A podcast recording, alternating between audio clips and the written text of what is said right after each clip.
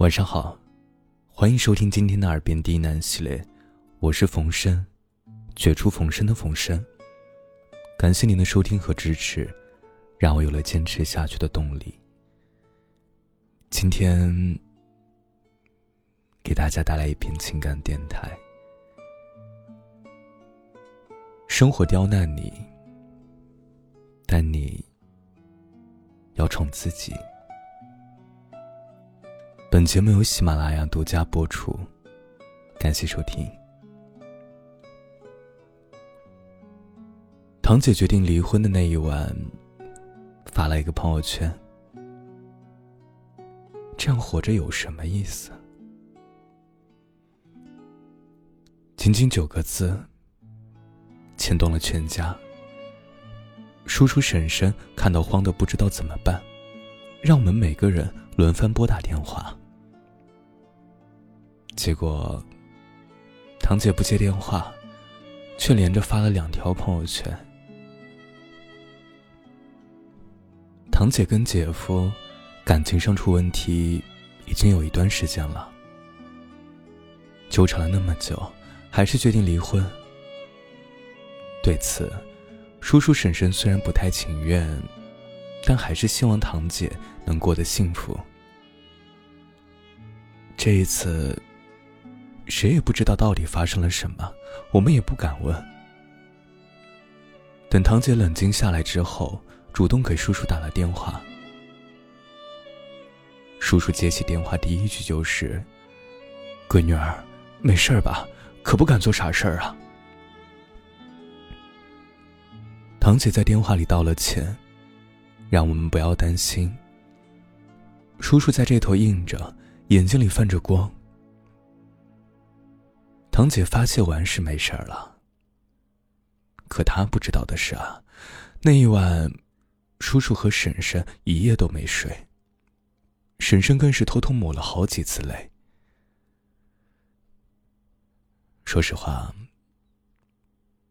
这一点都不像堂姐。她不是那种不理性的人，从来不会把自己的负面情绪在朋友圈里面大肆宣扬。这一次，应该是承受不住了吧？那些平常看起来不以物喜、不以己悲的人，其实都已经把负面情绪隐藏了起来。一旦爆发，就如同开了闸的洪水一般，一发不可收拾。我知道，成年人早就已经失去了随时崩溃的权利。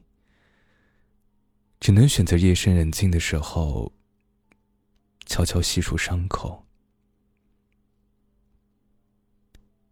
凌晨的朋友圈，写尽人间悲欢。前段时间，微博上有个讨论度很高的话题：从不在朋友圈崩溃的人。有人问啊。我们要不要在朋友圈宣泄自己的负面情绪？下面的回答如出一辙：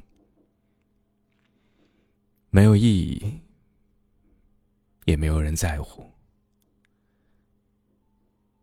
有人问我，我就会讲，但是没有人来问。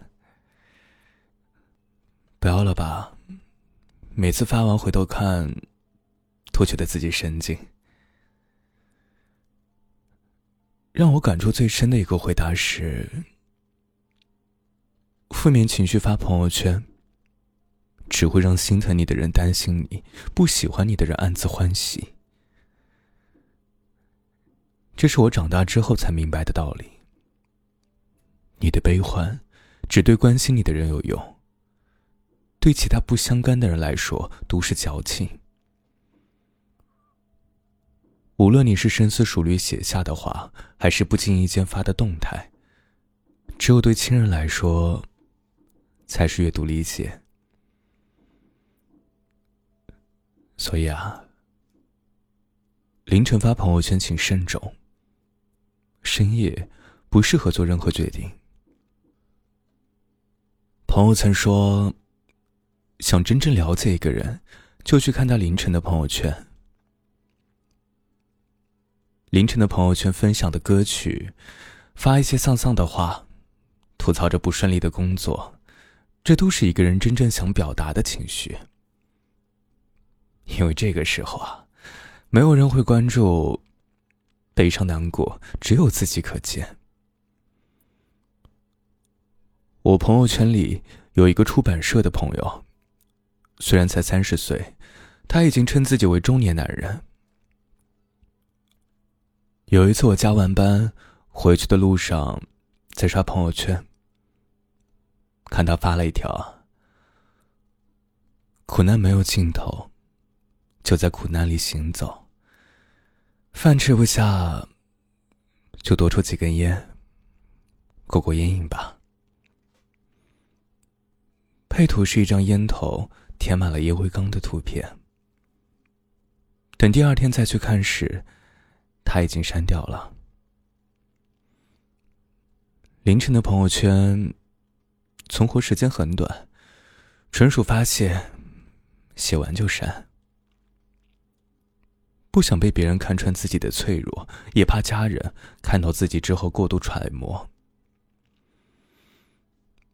大家都是成年人了，都有自己不为人知的难处。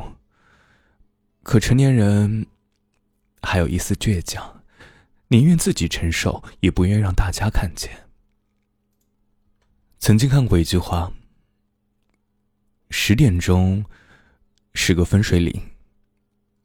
十点之后，人的心态会随着夜晚发生改变，吸收了月光的能量。”会产生较多的负能量和消极因素，因为深夜里的感性往往大于理性，会自动放大孤单和脆弱，容易做出冲动的决定。